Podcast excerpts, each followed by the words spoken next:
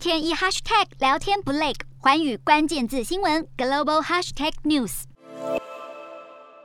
看过电影《钢铁人》里的方舟反应炉吗？人类在实现这种科技的道路上，如今又更进一步。欧洲联合环状反应炉（简称 JETJET） 的团队在本月宣布建立了核融合技术的新里程碑，成功产生五秒钟的五十九百万焦耳能量。虽然五秒钟不长，但已经是核能与电力科技的重大突破。目前现有的核电厂在运转时，都是以核分裂反应来进行发电。这种方法会产生放射性产物，经过长时间累积，放射性强度甚至会高达几百亿之里，对环境可能造成潜在威胁。相较之下，新创的核融合方式是将两颗轻的原子借由核对撞，产生一颗较重的原子，而过程中释放的能量就能用以发电。核融合能够用更安全、成本也更低廉的方式，提供取之不尽的干净能源。等到技术成熟后，甚至能够在人口密集地区的附近建立厂房，帮助全球脱离碳排的时代。也因为技术突破和资金的增加，从事核融合技术的新创公司如雨后春笋般纷纷冒出头。